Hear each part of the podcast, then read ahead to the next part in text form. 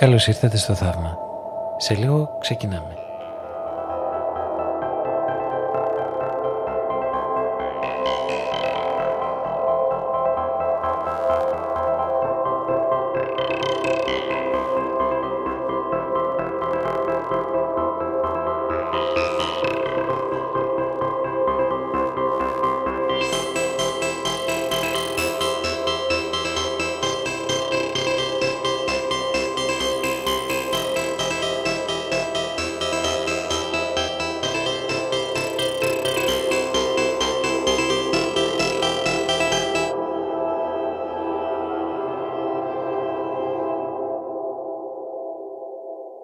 Γνωρίζετε κάτι για την αμερικανική παρουσία στην Ελλάδα πριν τη μεταπολίτευση; Πριν τη δικτατορία δηλαδή. Ναι. Λοιπόν, αυτό σηκώνει πολλή συζήτηση. Βοήθησαν τότε, η αλήθεια είναι.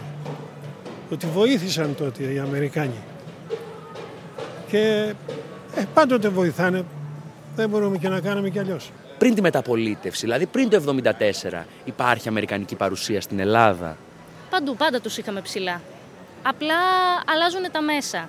Ε, τότε μπορεί να τους είχαμε ψηλά από άποψη γνώσης, να μας δίνανε αυτή ε, γνώση όχι από άποψη πολιτική, από άλλα θέματα. Ε, μας έχουν φέρει πάρα πολλά, τους έχουμε δώσει, αν όχι πάρα πολλά σημαντικά πράγματα. Δεν ξέρω, όλα υπήρχαν, απλά εμείς τώρα δίνουμε σημασία σε συγκεκριμένα πράγματα. Ναι, βέβαια, υπήρχε, ναι. Και πιστεύετε υπήρχε ήδη από πολύ καιρό πριν; Εγώ πιστεύω ότι υπήρχε αρκετά χρόνια πριν, αλλά ξέρω ότι το 74, μεταξύ 67 και 74 ήταν πολύ δύσκολη περίοδος στην Ελλάδα και το ξέρω ότι η Αμερική ήταν, για αυτούς ήταν αρκετά ε, εύκολο να, να μπουν ακόμη πιο πολύ στην Ελλάδα και να μείνουν εδώ. Ναι. Πώς πιστεύεις ότι βλέπει ένας μέσος Αμερικάνος την Ελλάδα; Θα σου πω, δεν έχουν την εικόνα που έχουμε εμείς εντελώς ολοκληρωμένη. Θεωρώ ότι τη βλέπουν λίγο πιο ρομαντικά την Ελλάδα γενικά. Ότι τα μνημεία, οι θάλασσε, τα νησιά κτλ. Δηλαδή έχουν αυτή την εικόνα στο μυαλό τους. Δεν έχουν το από πίσω που είναι οριακά καταστραμμένο, ας πούμε. Πριν από το 1974, δηλαδή πριν από τη μεταπολίτευση, πιστεύεις ότι, πιστεύεις και πώς αν το πιστεύεις, υπάρχει αμερικάνικη παρουσία στην Ελλάδα; Αμερικάνοι που μας, μας κυβερνούσε. Οι Αμερικάνοι μας κυβερνούν. Μ' αρέσει το Εμάς εγκαταστρέψαμε στην Κύπρο. Μαζί με τους καλαμαράδες. Την Κύπρο η κυρία. Ε, ναι, ήταν έντονη παρουσία στην Ελλάδα ε, και στη, στη, στο πολιτικό σκηνικό και με τις κυβερνήσεις, ναι, με όλα. Κάθαρα και όχι μόνο στην Ελλάδα. Και γενικά οι Αμερικάνοι έχουν πολύ έντονο ρόλο, παγκοσμίως νομίζω ότι παίζουν πάρα πολύ σημαντικό ρόλο και το χειρότερο από όλα είναι ότι δεν είναι και εμφανές ε, η παρουσία τους. Είναι πλάγια. Και αυτό είναι ακόμα χειρότερο και πιο επικίνδυνο. Ας πω άλλα.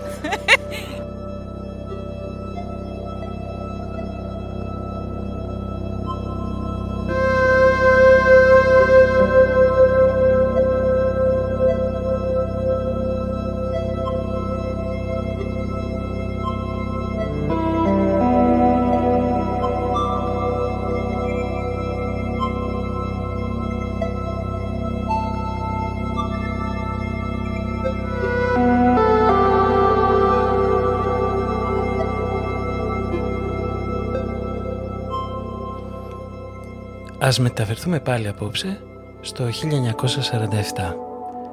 Είναι η περίοδος ακριβώς που η Αμερικανική Επιτροπή ή αλλιώς η Επιτροπή Πόρτερ βρίσκεται στην Αθήνα. Ακολουθεί λοιπόν και απλώνεται μια παράξενη φήμη. Λέγεται ότι ένας από τους Αμερικανούς και πιο συγκεκριμένα ο Πολ Πόρτερ χαστούκησε έναν από τους Έλληνες υπουργούς τον Στέφανο Στεφανόπουλο.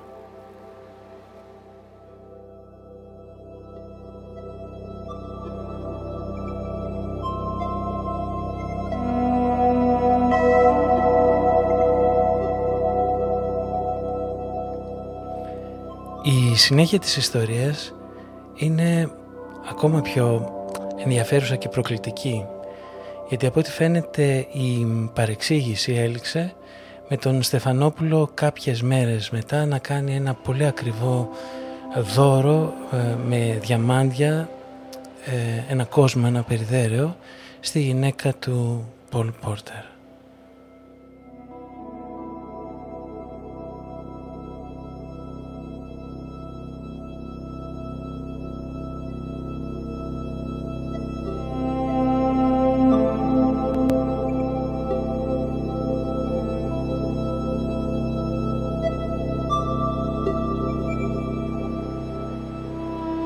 Καλώς ήρθατε και πάλι στο θαύμα. Θα κάνουμε έναν μεγάλο περίπατο σήμερα. Η ιδέα μας είναι πάντα ότι δεν προσπαθούμε να σας πληροφορήσουμε. Θέλουμε να σας κάνουμε συντροφιά. Η αφήγησή μας θα έχει αργό ρυθμό, θα έχει ρογμές. Σας προτείνουμε να περπατήσετε, να κάνετε κάποιες δουλειές, να μην διστάσετε να σηκωθείτε να φύγετε και να έρθετε και πάνω απ' όλα να μην διστάσετε να ονειροπολίσετε.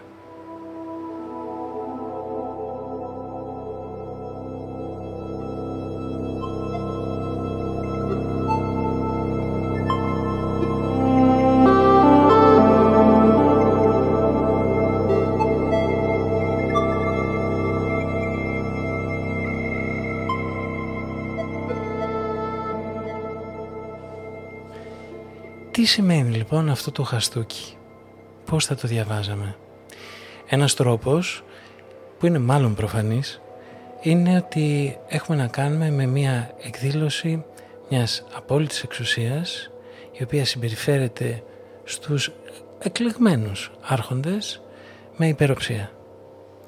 Το γεγονός ότι μετά αυτός που έχει δαρθεί παίρνει και δώρο για να συμφιλειωθεί δείχνει μια φοβερά προσβλητική σχέση, άνηση.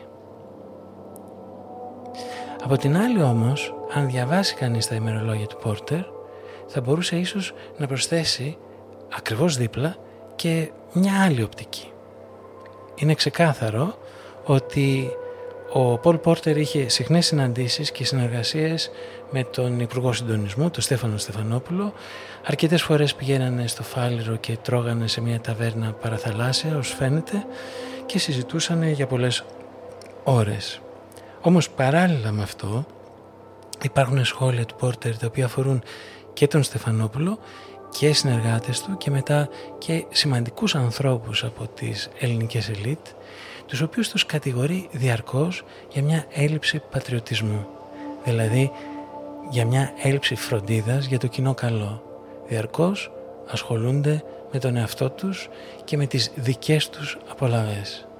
Αυτό τον κάνει κυριολεκτικά έξω φρενών.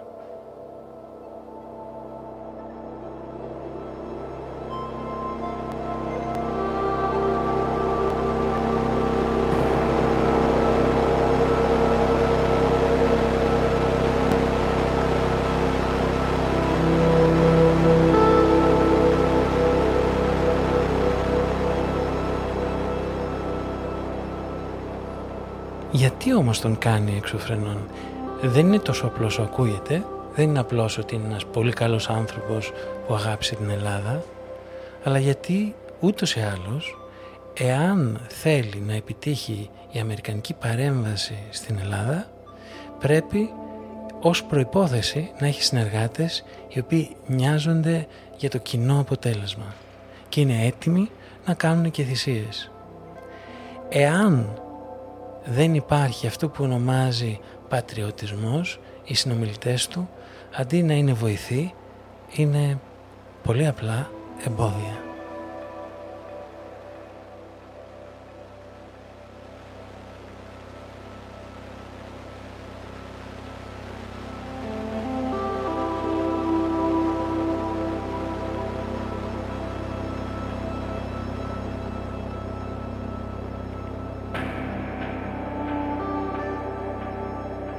Ελλάδα λοιπόν είναι κομμάτι ενός, ενός πολύ μεγαλύτερου σχεδίου και δεν μπορεί οποιοδήποτε να εμφανιστεί στη μέση ως εμπόδιο.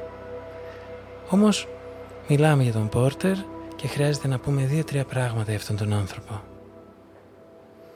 Έχει έρθει στην Αθήνα τον Γενάρη του 47, θα καθίσει για δύο μήνες μέχρι τον Μάρτιο.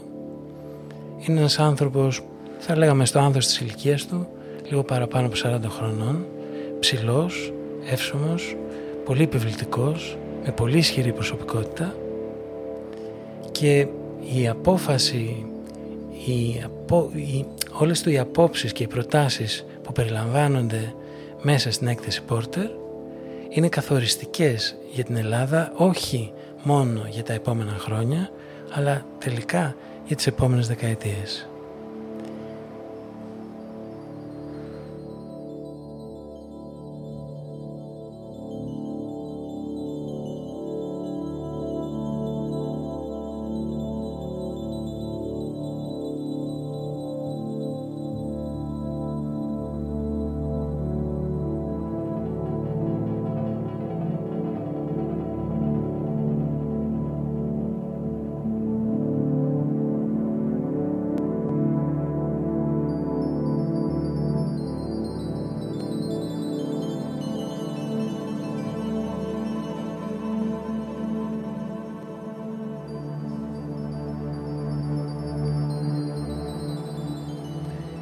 Επιστρέφοντας στην Αμερική, ο Πόρτερ γράφει ένα άρθρο σε ένα εβδομαδιαίο περιοδικό ποικίλης ύλης, πάρα πολύ κοινό στην Αμερική, το Colliers. το άρθρο του αυτό ε, δημοσιεύεται το Σεπτέμβριο του 1947 και ίσως είναι το ιδανικό σημείο για να προσεγγίσει κανείς την άποψη, την αντίληψη και τις βασικές αρχές πάνω στις οποίες δομείται η έκθεση Porter.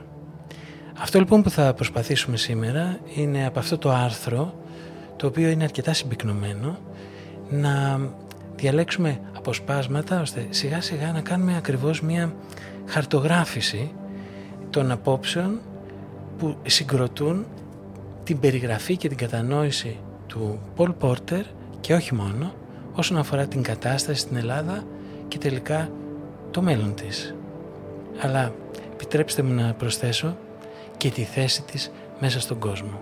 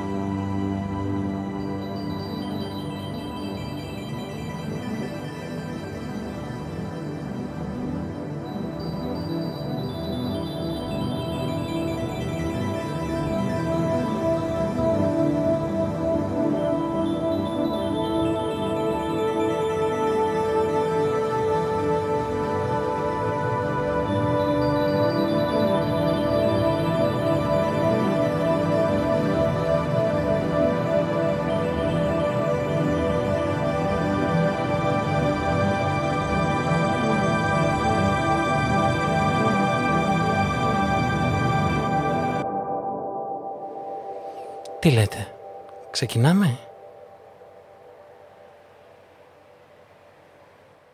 Σήμερα, μια σχεδόν ξεχασμένη Αμερικανική αποστολή οφείλει να πετύχει ένα θαύμα ή να αποτύχει στο έργο της. Το θαύμα είναι να σώσει την Ελλάδα από την οικονομική αποσύνθεση και την δίζηση του κομμουνισμού.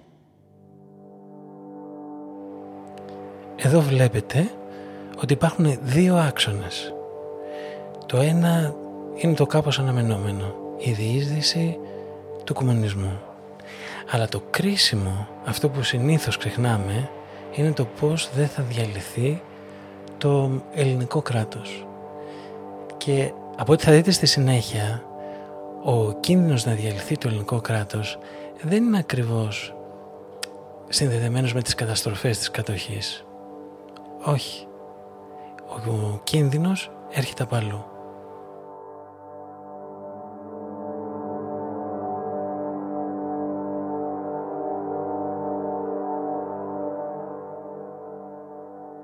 Κατά τη διάρκεια μιας εκδρομής στην πανέμορφη ελληνική ύπεθρο, μίλησα με έναν αγρότη που αποδείχτηκε τυπικός εκπρόσωπος της ελληνικής ψύχωσης. Βλέπετε εδώ. Ήταν ένας άντρα κουρασμένος και αποθαρρυμένο. Όλο είναι λίγο ψυχολογικό. Το πρόσωπό του χαρακωμένο και ρετιδιασμένο. ο οποίος είχε ανασηκώσει τα χέρια με τις παλάμες προς τα πάνω σε μια Απόγνωση. χειρονομία βουβής απόγνωσης. Τέσσερις φορές μου γκρέμισαν το σπίτι, είπε. Πρώτα οι Τούρκοι, μετά οι Βούλγαροι, ύστερα οι Ναζί και τώρα οι Αντάρτες. Γιατί να το ξαναχτίσω; Αν πρόκειται η Αμερικανική αποστολή να θέσει τέλος στη βαθιά αίσθηση εθνικής απελπισίας, θα πρέπει να βρει λύσεις για δύο επίμαχα ζητήματα. Τον εμφύλιο πόλεμο και την παρούσα κυβέρνηση.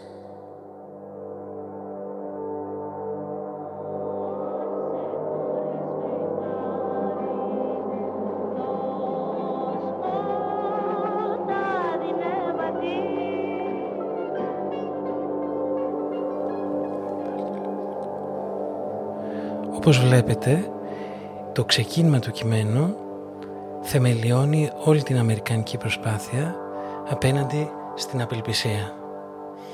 Η πολιτική και η ψυχολογία είναι απόλυτα συνδεδεμένες εδώ. Ακούστε το επόμενο όμως απόσπασμα. Και αυτό με τη σειρά του θέτει το ζήτημα της ελληνικής κυβέρνησης.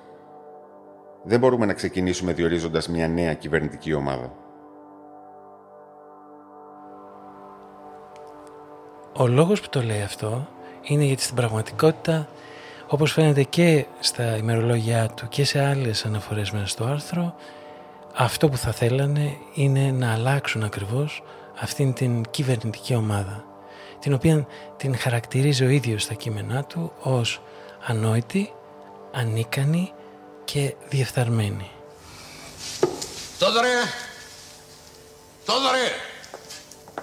Έλα, τι έγινε και σήκω στον κόσμο στο ποδάρι; Τι σου είπα να μου φέρεις; Μια πορτοκαλάδα. Όχι. Α, θα με τρελάνεις κύριε Γιώργη. Πορτοκαλάδα μου, θα σου φέρω. Όχι. Δεν στο είπα έτσι. Πορτοκαλάδα. Σχέτο. Σου είπα. Πορτοκαλάδα. Κρύα. Παγωμένη. Έβαλα και το κρύα. Παγωμένη. Και δεν μου λες, αυτή που σου έφερα δεν είναι κρύα. Κρύος είσαι εσύ. Η πορτοκαλάδα δεν κόλλησε τίποτα από σένα. Πάλι τις ανάποδες σου έχει. Ναι. Και ποιος με κάνει να έχω ανάποδες; Εσείς. Μόλις ακούσαμε το Διονύση Παπαγιανόπουλο στο ιστορικό ε, σύριαλ της ελληνικής τηλεόρασης της δεκαετίας του 70 ε, το Λούνα Πάρκ. Παίζει ένα χαρακτήρα ο οποίος εκείνα τα χρόνια ήταν ε, μέσα σε όλα τα σπίτια όλος ο κόσμος λάτρευε τον Παπαγιανόπουλο ο οποίος πλέον ε, είχε χάσει το όνομά του ακόμα και η οικογένειά του τον φώναζε Μπαρμπαγιώργο. Ποιο είναι το χαρακτηριστικό αυτού του χαρακτήρα; Είναι ότι είναι διαρκώς θυμωμένος, τα βάζει με όλους και βρίζει τους πάντες. Αυτή η φυσική ε, ταύτιση με ένα χαρακτήρα ο οποίος εκ πρώτης όψεως είναι αρνητικός πρέπει να μας βάλει ίσως να το σκεφτούμε. Βάλτε δίπλα σε αυτό τις ταινίες του Οικονομίδη για όσους τις έχουν υπόψη. Ε, είναι αυτές οι ταινίες στις οποίες οι άνθρωποι διαρκώς είναι θυμωμένοι και βρίζονται. Και ο θυμός τους υπήρχε πριν ξεκινήσει η ταινία και θα υπάρξει και μετά το τέλος της ταινίας. Και πρόκειται για ένα θυμό τόσο διαδεδομένο, τόσο διαρκή, που κάπως πάβει να είναι ψυχολογικό ζήτημα. Είναι ένα κοινωνικό φαινόμενο. Σκεφτείτε λοιπόν μια κοινωνία η οποία κυβερνιά, κυβερνάται από ανθρώπους που δεν την νοιάζονται, μια κοινωνία η οποία ζει αλλεπάλληλες ματαιώσεις και η οποία είναι προφανώς εκτεθειμένη διαρκώς στην απελπισία και κάποιες φορές αυτήν την απελπισία την μεταφράζει, την μετατρέπει, την μετασχηματίζει σε αυτόν τον μάλλον τυφλό θυμό.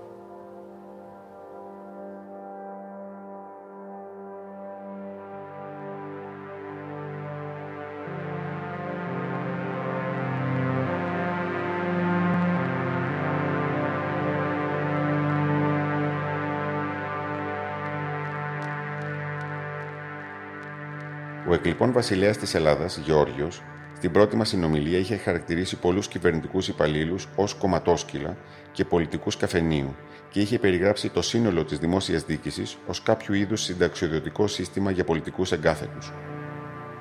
Μη φοβάστε κύριε Υπουργέ, αυτή τη φορά όλα θα είναι εντάξει. Μπράβο ρε Κουρασταθήριο. Μπράβο βρε στυλοβάτι του κόμματος. Μπράβο, μπράβο. Και δεν μου λες Κουραστά, Μάλιστα. τι γίνεται η πλατανιά μας; Τι λένε εκεί κάτω για μένα; Ευχαριστημένοι από μένα; Αν είναι. Ευχαριστημένοι, ναι. Ορκίζονται στο όνομά σας, κύριε Υπουργέ. Ορκίζονται στο όνομά μου. Ε, βέβαια. Το σόι σας έχει ρίξει βαθιές ρίζες στην περιοχή μας. Εκατό χρόνια τώρα η Μαυρογιαλουρέη είναι το πρώτο τζάκι της περιοχής. Μπορεί να το κάνουμε δηλαδή. Ε, έτσι, έτσι είναι, αλλά άλλο το ένα, άλλο το άλλο. Τώρα τι θέλω εγώ με τους πεθαμένους, καλά δεν Όχι, χρόνια και σαμάνια τώρα. Τολμάει να περάσει από την περιοχή τη δική μας άλλος πολιτικός όταν υπάρχει ένας Μαυρογιαλούρο. Έτσι, έτσι. Ο Μακαρίτης, ο παππούς σας πρώτα. Ε, ο... Ποιος χωρίς τον παππού του καημένου. Ποιος χωρίς ε. Ο Μακαρίτης, ο πατέρας σας μετά. Ποιος χωρίς τον πατέρα. Ποιος χωρίς Τώρα εσείς. Όχι, είχαμε. Είδες τι πήγαμε να πάθουμε. Τον αγαπούσαν τον παππού σα. Τον λάτρευαν τον πατέρα σας. Αλλά με εσά πια, κύριε Υπουργέ μου. Χαλάει ο κόσμος, ε. Πίνουν νερό στο όνομά σας, κύριε Υπουργέ. Πίνουν νερό στο όνομά μου. Ανέχουν. Μ' αγαπάνε. Σας λατρεύουν, κύριε Υπουργέ. Μ' αγαπάνε. Σας έχουν θυσία. Ε, βέβαια, θα ήταν και χάριστη.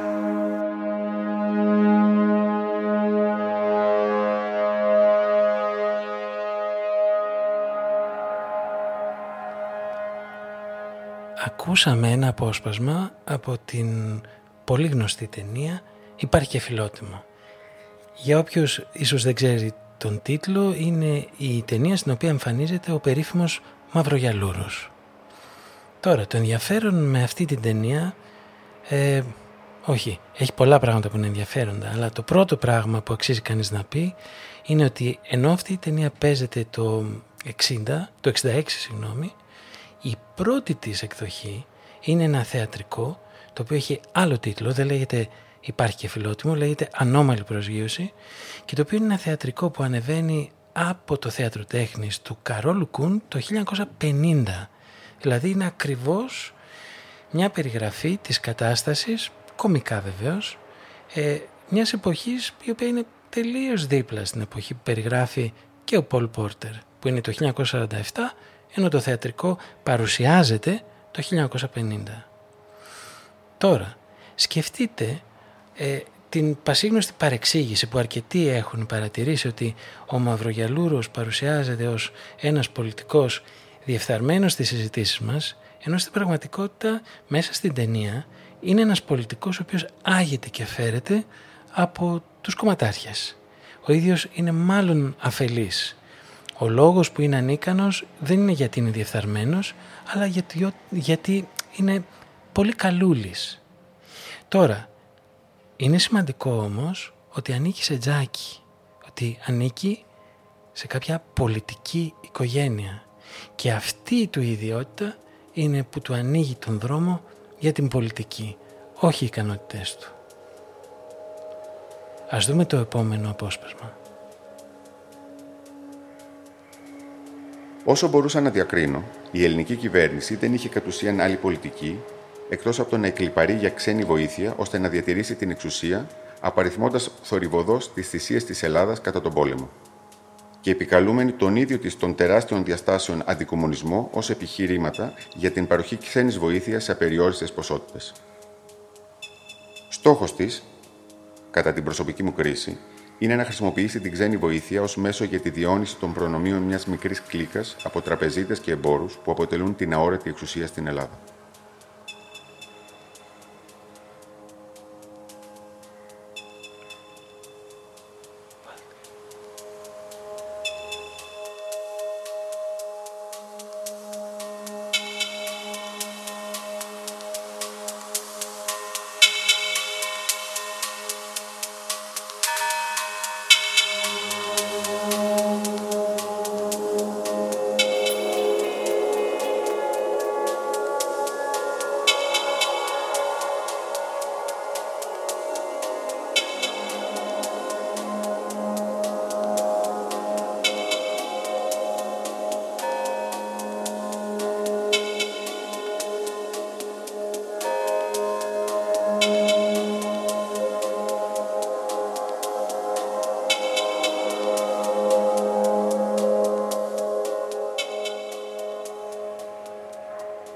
Εδώ αξίζει να σημειώσουμε ότι οι Αμερικανοί γνωρίζουν το πολιτικό παρελθόν του πολιτικού προσωπικού. Ξέρουν ποιοι είναι αυτοί που συναποτελούν την κυβέρνηση και ξέρουν και ότι πολλοί από αυτούς συνδέονται με συνεργάτες ή είναι οι ίδιοι συνεργάτες των Γερμανών. Στις ε, σημειώσεις του Πόρτερ, στις ημερολογιακές του σημειώσεις, διαβάζουμε ας πούμε το εξής απόσπασμα στην συνάντηση που έχει με τον Ζήγδη, ο οποίος εργάζεται για την UNRWA, που είναι η ανθρωπιστική οργάνωση του Οργανισμού ε, Ηνωμένων Εθνών. Ήταν πιο ειλικρινής όσον αφορά την από πλευράς του αξιολόγηση της κυβέρνησης από οποιονδήποτε άλλον Έλληνα με τον οποίο έχω συνομιλήσει. Προφανώς οι άνθρωποι όταν τον συναντούσαν δεν του μιλούσαν τελείως ελεύθερα. Ήταν με κάποιο τρόπο αναγκαστικά κλεισμένος μέσα σε, ένα, σε μια φούσκα. Χωρίς να αναφέρεται συγκεκριμένα σε πρόσωπα, επέμενε ότι η πλειονότητα της παρούσας κυβέρνησης αποτελούνταν από συνεργάτες των Γερμανών και άτομα με φασιστικές πεπιθήσεις, των οποίων το κυριότερο μέλημα δεν ήταν το καλό του ελληνικού λαού ή της οικονομίας, αλλά απλώς η διατήρηση της χαοτικής κατάστασης χάρη στην οποία οι ίδιοι παρέμεναν στην εξουσία. Εδώ θα πρέπει για να καταλάβει κανείς να αναφέρουμε ότι με δυσαρέσκεια και οι Άγγλοι αναφέρουν σε κάποιες από τις αναφορές τους ότι μετά την απελευθέρωση το να έχει συμμετάσχει κανείς στην αντίσταση ήταν χειρότερο από το να έχει συνεργαστεί με τους Γερμανούς.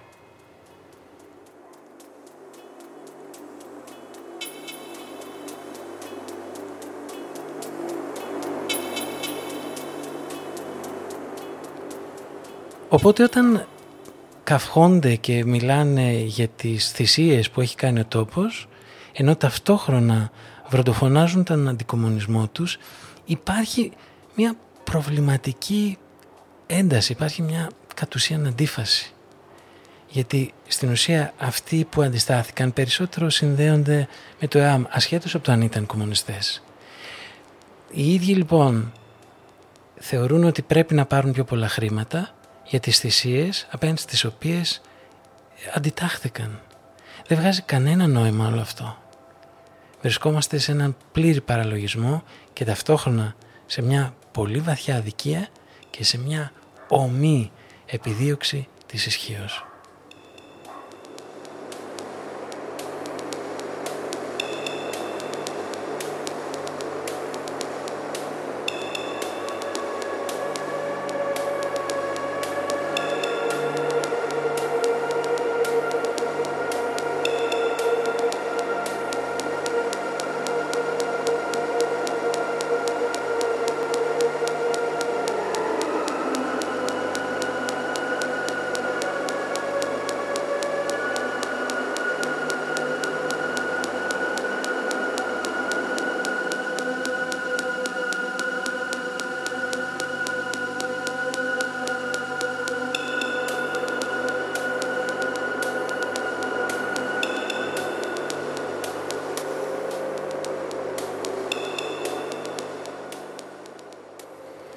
Τώρα λοιπόν το κείμενο έχει προχωρήσει, έχει μιλήσει για τον στόχο της Αμερικανικής Αποστολής, έχει μιλήσει για την απελπισία του λαού, έχει μιλήσει για την κατάσταση, ε, την θλιβερή κατάσταση της ε, κυβέρνησης και ξεκινάει με μια σειρά από πορτρέτα.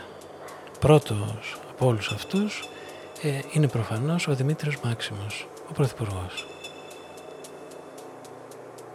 Ο Δημήτριος Μάξιμος, ο σημερινός πρωθυπουργός, είναι ένας ευγενικός ηλικιωμένος άνδρας με αγνές προθέσεις. Είναι μικρός όμως και ασθενικός, με μουστάκι και γεννάκι. Δίνεται επιμελημένα και φοράει παλιωμοδίτικα παπούτσια με γκέτες. Είναι λόγιος και μιλάει αγγλικά με ακρίβεια. Παρά το γεγονός ότι είναι καλοπροαίρετος, ο Μάξιμος είναι δέσμιος των λαθών των προκατόχων του, καθώς και πιο δυναμικών αντρών στην ίδια του την κυβέρνηση.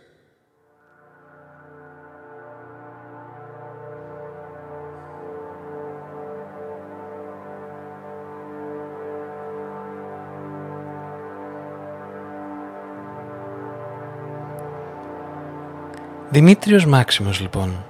Σας λέει τίποτε το όνομά του; Σίγουρα σας λέει κάτι. Έχετε ακούσει για το Μέγαρο Μαξίμου. Είναι η έδρα του πολιτικού γραφείου του εκάστοτε Πρωθυπουργού της Ελληνικής Δημοκρατίας.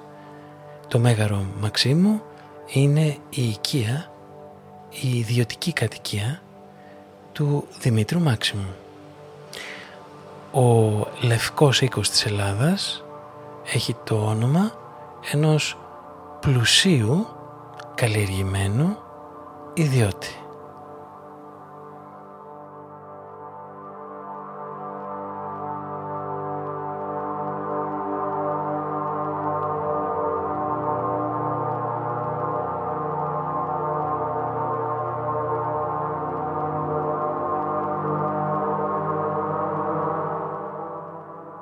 Πρώτος μεταξύ αυτών είναι ο αντιπρόεδρος της κυβέρνησης και υπουργός εξωτερικών, ο Κωνσταντίνος Τσαλδάρης. Η κυβέρνησή του χαρακτηρίστηκε από την. Ο Παναγιώτης Τσαλδάρης είναι ο ηγέτης του Λαϊκού Κόμματος, το οποίο είναι ουσιαστικά ένα ακροδεξιό κόμμα. Οι πολιτικές που ακολουθεί, ενώ θα μπορούσαν να ανακουφίσουν τον λαό, μας λέει ο Πόρτερ, ε, δεν το κάνουν. Δεν προσπαθεί να βοηθήσει την κατάσταση και παρουσιάζει μια ε, αξιοσημείωτη αναλγησία. Αυτό που τον απασχολεί πάνω απ' όλα είναι η διατήρηση της εξουσίας. Αλλά δεν είναι μόνος, υπάρχουν και άλλοι σημαντικοί παίκτες. Ακόμη πιο αμφιλεγόμενος είναι ο στρατηγός Ναπολέων Ζέρβας, ο Υπουργός Δημοσίας Τάξεως. Κατά τη διάρκεια του πολέμου, ο Ζέρβας ηγείτο μιας μικρής αντιστασιακής οργάνωσης περί τη δράση της οποίας επικρέμαται μια υποψία συνεργασίας με τους Ναζί. Ο Ζέρβας είναι ο επιφανέστερος από αυτούς που επιδιώκουν να εκμεταλλευτούν την παρούσα κατάσταση όχι μόνο για να εξαλείψουν την κομμουνιστική έμπνευση σε επίθεση πέρα από τα σύνορα, αλλά κατά τα φαινόμενα και να εξεδετερώσουν όλους εκείνους στην Ελλάδα οι οποίοι ασκούν κριτική στην παρούσα κυβέρνηση.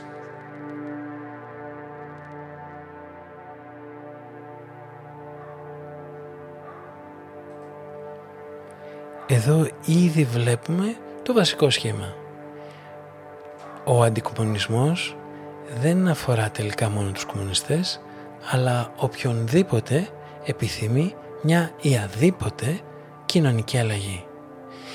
Για να μην ξεχνιόμαστε, το σημαντικό είναι ότι το ίδιο πράγμα θα εφαρμοστεί λίγα χρόνια αργότερα και στην Αμερική.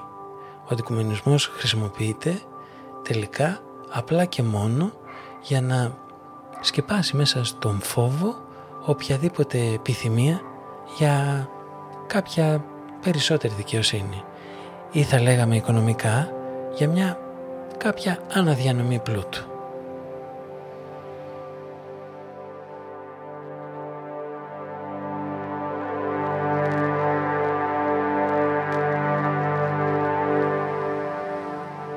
Όσα λέει ο Πόρτερ δεν είναι ατομικές του απόψεις, είναι πληροφορημένος από τις εκθέσεις που υπάρχουν ε, στην Ουάσιγκτον ήδη πριν ξεκινήσει να έρθει στην Ελλάδα και από όσα μαθαίνει μέσα από την Αμερικανική Πρεσβεία. Η πληροφόρησή του γενικά μπορούμε να θεωρήσουμε ότι σε γενικές γραμμές είναι, είναι καλή.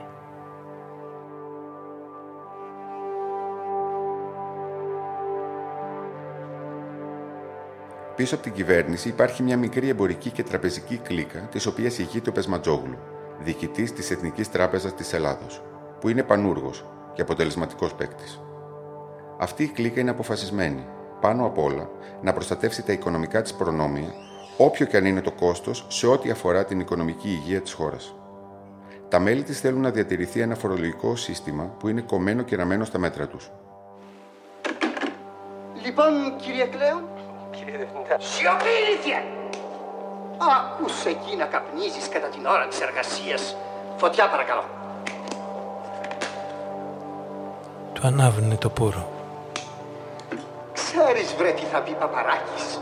Σε τέτοιους πελάτες στηρίζεται η εμποροπιστωτική τράπεζα, την οποία παρέλαβα ερήπιον.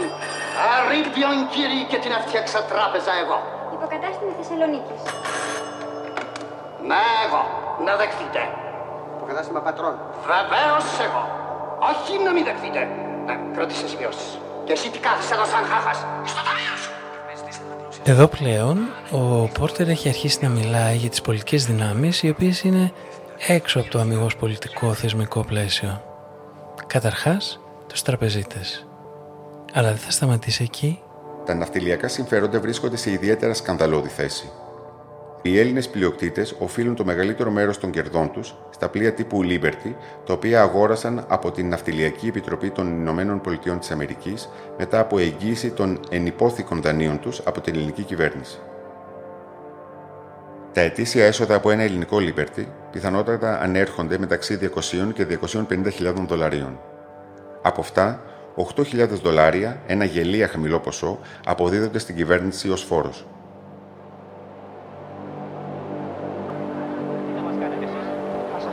Σας παθαρώσουμε στο ξύλο. Μην τον ακούτε, αστεία το λέει. Θα σας πούμε ένα τραγουδάκι με τον τίτλο «Η φτώχεια θέλει καλοπέραση». Να μην γκρινιάζεις συνεχώς πως δυστυχώς είσαι φτωχός και την άλλη διαμάθε τούτη χαρά δεν φέρνουνε τα πλούτη. Με ένα μπεζέ και μια όκα όλα σου φαίνονται γλυκά κι όταν στη μια μισή θα φτάσεις είσαι και νιάρχος και ονάσεις. Η φτωχιά Είσαι και νιάρχος, είσαι και ονάσης.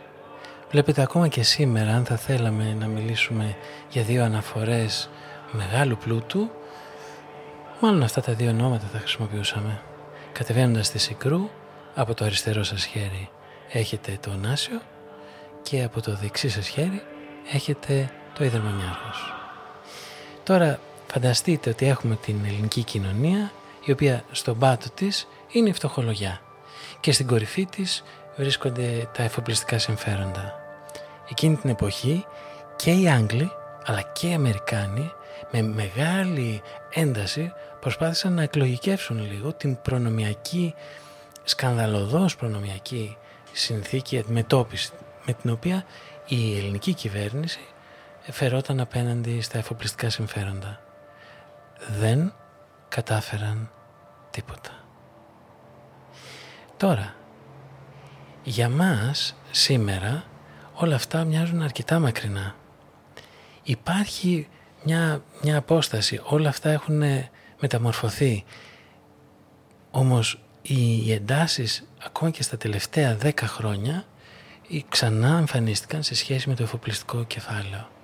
Είναι άλλη μια περίπτωση που μας δείχνει πόσο κοντά μας είναι, ε, είναι εκείνη η εποχή.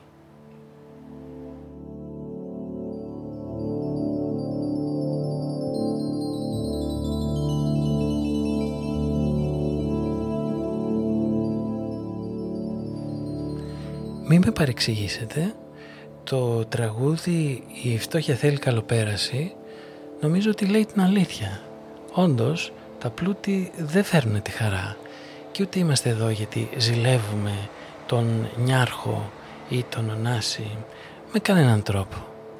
Απλώς χρειάζεται παραδόξως πράγματα που είναι αλήθειες να τα λέμε με πολύ προσοχή να σας θυμίσω μεσούσες της κρίσης, την πιο σκληρή τη στιγμή, θυμάμαι τον Διονύσης Σαββόπουλο να βγαίνει στο Ηρώδιο, όχι στο Ηρώδιο, συγγνώμη, στην Επίδαυρο και να κάνει μια παράβαση και να λέει εντάξει περνάμε δύσκολα, αλλά τι χρειαζόμαστε, ε, είχε πει κάτι σαν μια καλύβα στα κρογιάλι, κάτι τέτοιο. Δεν λέει ψέματα, απλώς υπάρχει κάποιο πρόβλημα όταν για να πάει στην Επίδαυρο έχει πάρει το ελικόπτερο του γαμπρού του.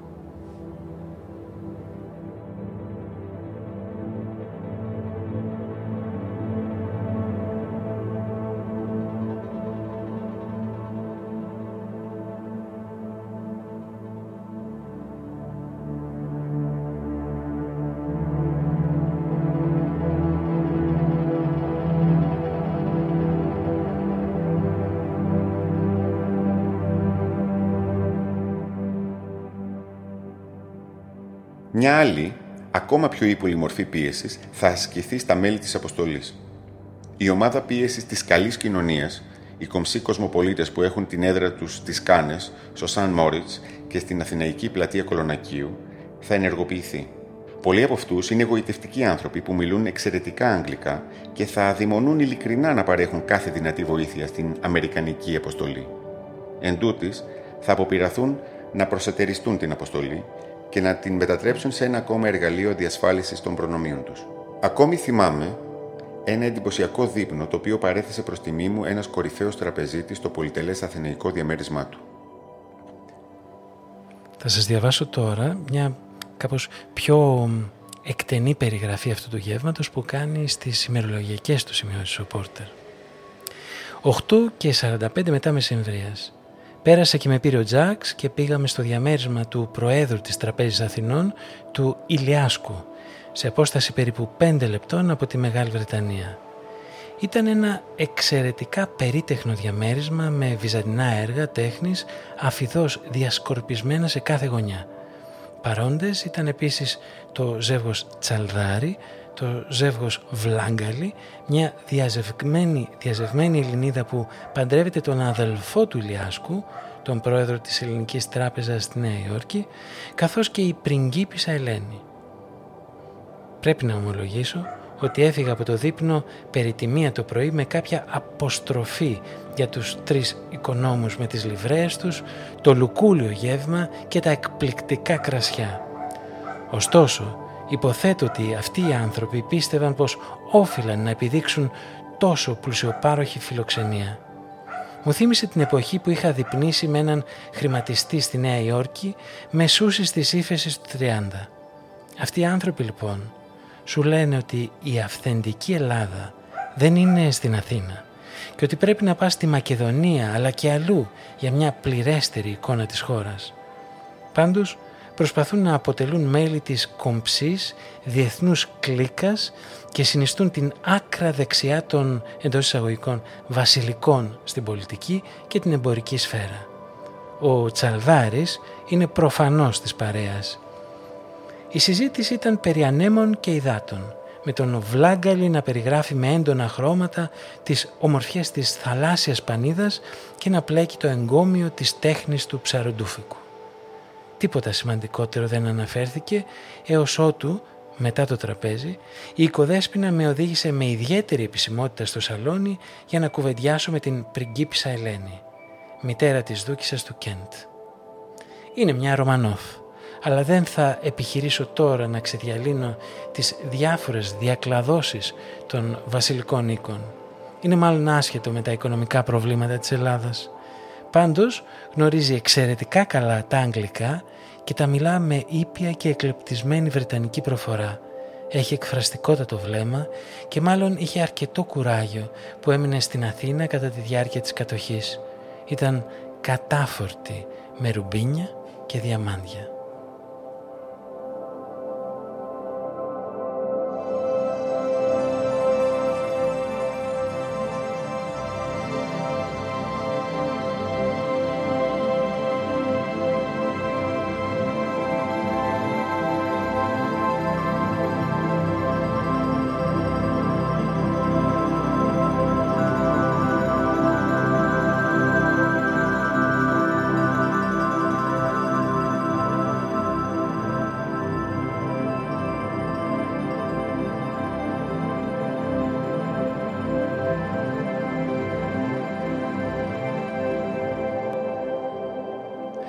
Τώρα σιγά σιγά μπαίνουμε στο τελευταίο κομμάτι του κειμένου που μιλάει περισσότερο για το τι πρέπει να γίνει και για την οραματική ε, προοπτική, την αίσθηση που έχει η Αμερικανική Αποστολή.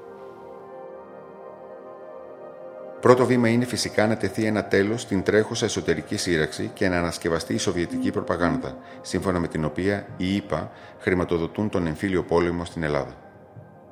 Η καλύτερη μέθοδος που έχουμε στη διάθεσή μας για να το πετύχουμε είναι να δοθεί πραγματική αμνηστία. The Acropolis. Yes. The masterpiece of the golden age. All right, but now I want you to tell me something. Why don't you repair the Acropolis? You get so much money in American aid. What have you done with it all? Guns. Guns? Yes. If we only had something like this in America, Why you do not make one?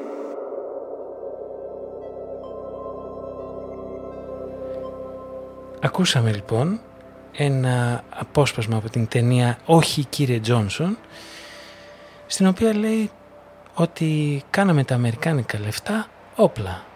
Βλέπετε αυτό είναι τελείως αντίθετο από αυτό που λέει ο Πολ Πόρτερ. Λέει ότι η προπαγάνδα η σοβιετική θα λέει ότι εμείς χρηματοδοτούσαμε τον εμφύλιο.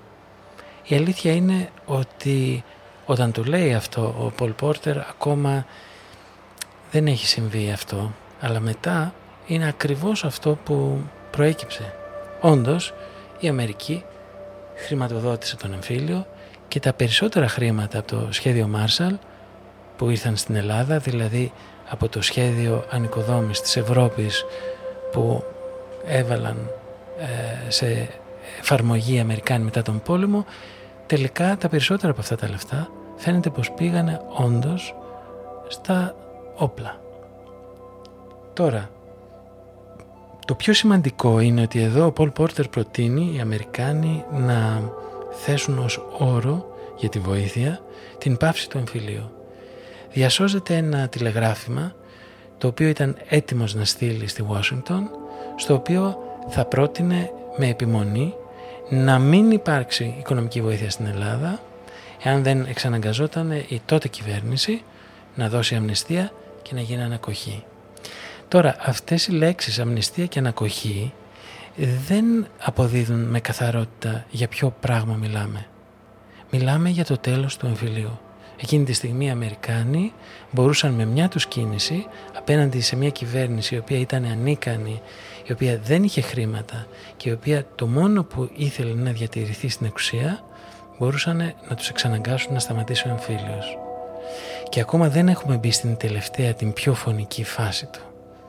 Οπότε στην πραγματικότητα αυτή η στιγμή όταν είναι ο Πόρτερ στην Αθήνα στην πραγματικότητα με παρέμβαση του πρέσβη, του Αμερικανού πρέσβη αποφασίζεται η συνέχιση του εμφυλίου πολέμου.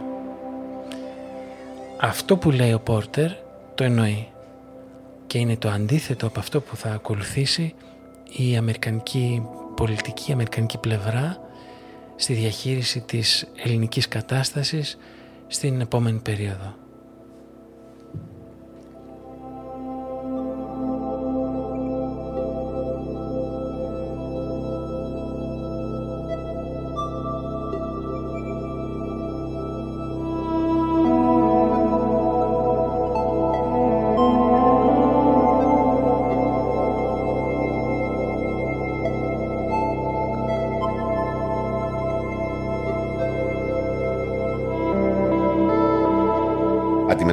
Κατάσταση άνευ προηγουμένου στην ιστορία μας και έτσι είμαστε υποχρεωμένοι απλούστατα να αναπτύξουμε νέα και μάλιστα αμερικανικά μέσα για να ανταπεξέλθουμε.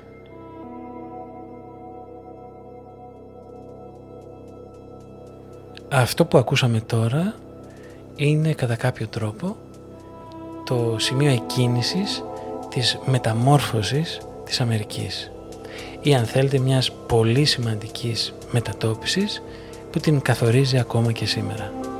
Η Αμερική έχοντας για πάρα πολύ καιρό αμφιταλαντευτεί μεταξύ μιας τάσης για απομονωτισμό και μιας τάσης εξάπλωσης ξαφνικά χωρίς να το καταλάβει ενδίδει στην λογική της αυτοκρατορίας. Στην αρχή όμως η πρόθεσή της δεν είναι αυτή. Στην αρχή πραγματικά θέλει να προστατεύσει τα παγκόσμια συμφέροντά της και πολλοί από τους Αμερικανούς πιστεύουν στα ιδεώδη που επικαλούνται. Όμως η συνέχεια είναι τρομακτική.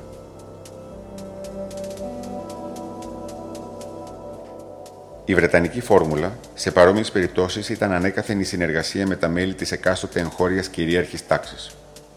Η εξαγορά της υποστήριξής τους μέσω της επιβεβαίωσης και εξασφάλισης της δυνατότητάς τους να εκμεταλλεύονται τις λαϊκές μάζες και η προσφυγή στον εκ μέρους τους έλεγχο των λαών με τη χρήση της αστυνομίας και της βίας. Η φόρμουλα αυτή δεν είναι μόνο αποκρουστική και αντίθετη με τις αμερικανικές αξίες, είναι επίσης απρόσφορη. Δεν υπάρχει άλλο σύστημα που θα έσπροχνε πιο γρήγορα τον ελληνικό λαό στην αγκαλιά των Ρώσων.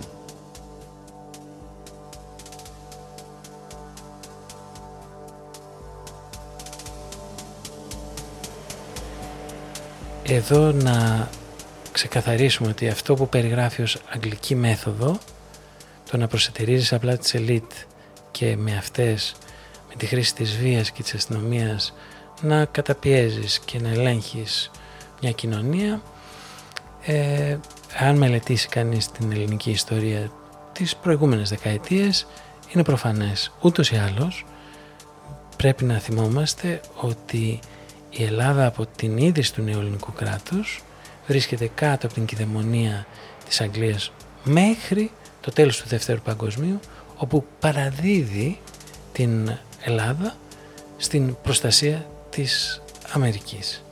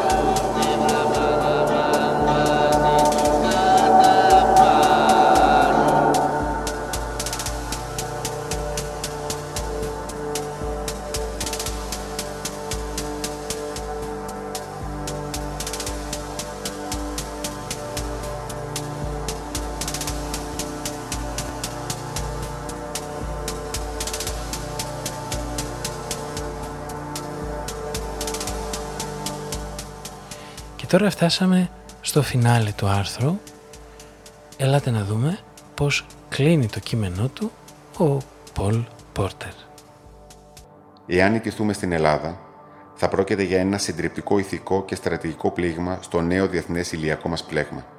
Αν όμως κατορθώσουμε να αποδώσουμε μια Ελλάδα σε πλήρη οικονομική και πολιτική υγεία, θα έχουμε καταφέρει να εμπνεύσουμε ελπίδα και πίστη σε όλους τους λαούς που αγαπούν την ελευθερία.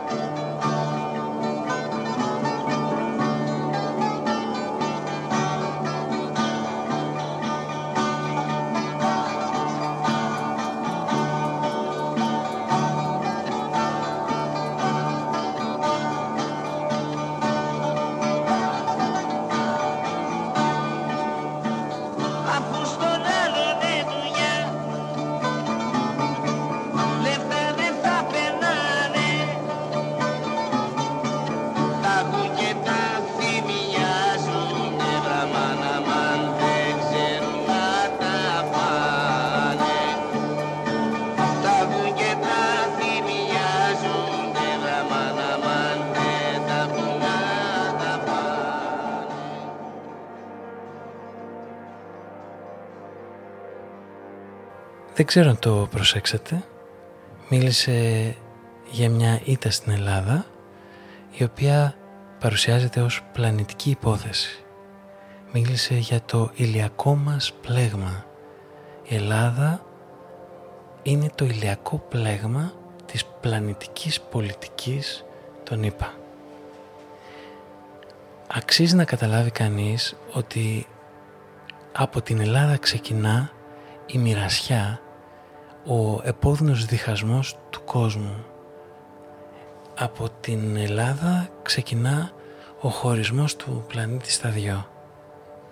Και η μάχη που συμβαίνει εδώ μας ξεπερνά και δεν έχει να κάνει ακριβώς ότι ήρθανε οι Αμερικάνοι να σώσουν κάτι κακομύριδες. Η ιστορία μας ευτυχώς ή δυστυχώς δεν μας ανήκει ακριβώς.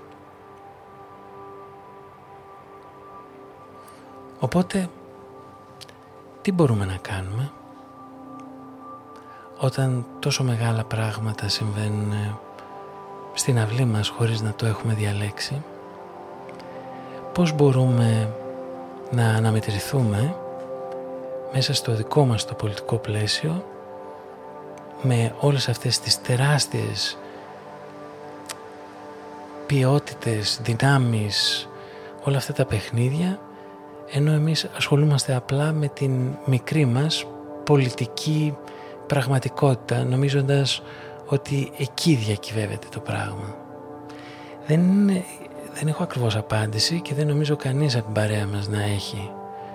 Παρ' όλα αυτά, σίγουρα το να παρουσιάζεις την Αμερικανική βοήθεια σαν κάτι το οποίο έρχεται να μας σώσει, κάτι το οποίο είναι απόλυτα συγκροτημένο, κάτι το οποίο δεν γνωρίζει τις δικές του αποτυχίες, κάτι το οποίο ε, ξέρει που πηγαίνει, είναι τελείως λάθος.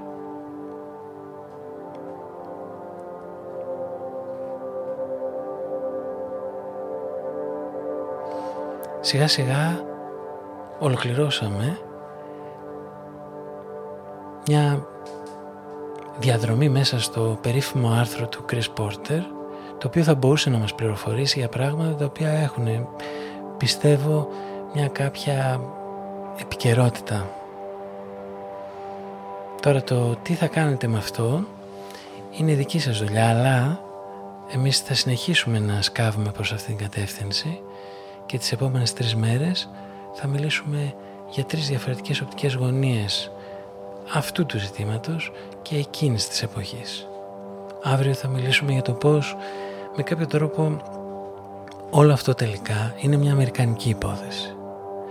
Μεθαύριο θα μιλήσουμε για την κατά τη γνώμη μου και όχι μόνο μου ε, σημαντική διάκριση την οποία συχνά παραβλέπουμε που δεν είναι η πολιτική διάκριση αλλά η πολιτισμική διάκριση που διαχωρίζει αυτούς οι οποίοι μετέχουν στις ελίτ και στα κυκλώματα της ισχύω, είτε αν θέλετε τους λέμε αστούς, παλιά τους λέγανε κολονακιώτες και απέναντι σε όλους τους υπόλοιπους οι οποίοι είναι έξω από τα κυκλώματα δύναμης και ισχύω που είναι αυτοί που ατυχώς ή ευτυχώς αποκαλούμε λαός. Τέλος, την τελευταία μέρα ελπίζουμε να καταφέρουμε να κάνουμε ένα μικρό περίπατο στα χαρακτηριστικά αυτής της ανοικοδόμησης, αυτού του θαύματος.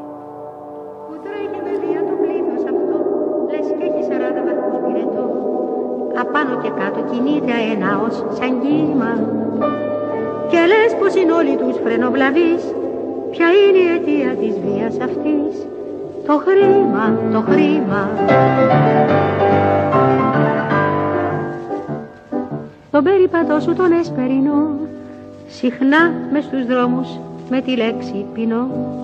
Φτωχοί σε ενοχλούν πλουσιέμαι Κι ανοίγεις το βήμα. Κι δρώνεις γιατί είσαι χοντρός και παχής Ποιος φταίει αν υπάρχουν στη γη δυστυχής το χρήμα, το χρήμα.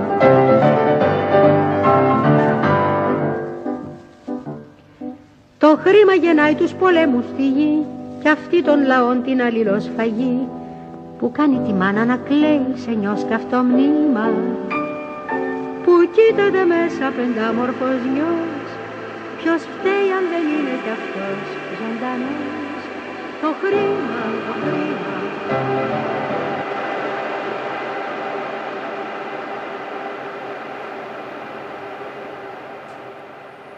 Και μην ξεχνάτε, η ιστορία δεν έχει τελειώσει ακόμα, συνεχίζεται απόψε. Και ο απολογισμός του παρελθόντος αλλάζει απόψε. Η ιστορία συνεχίζεται στα χέρια σας.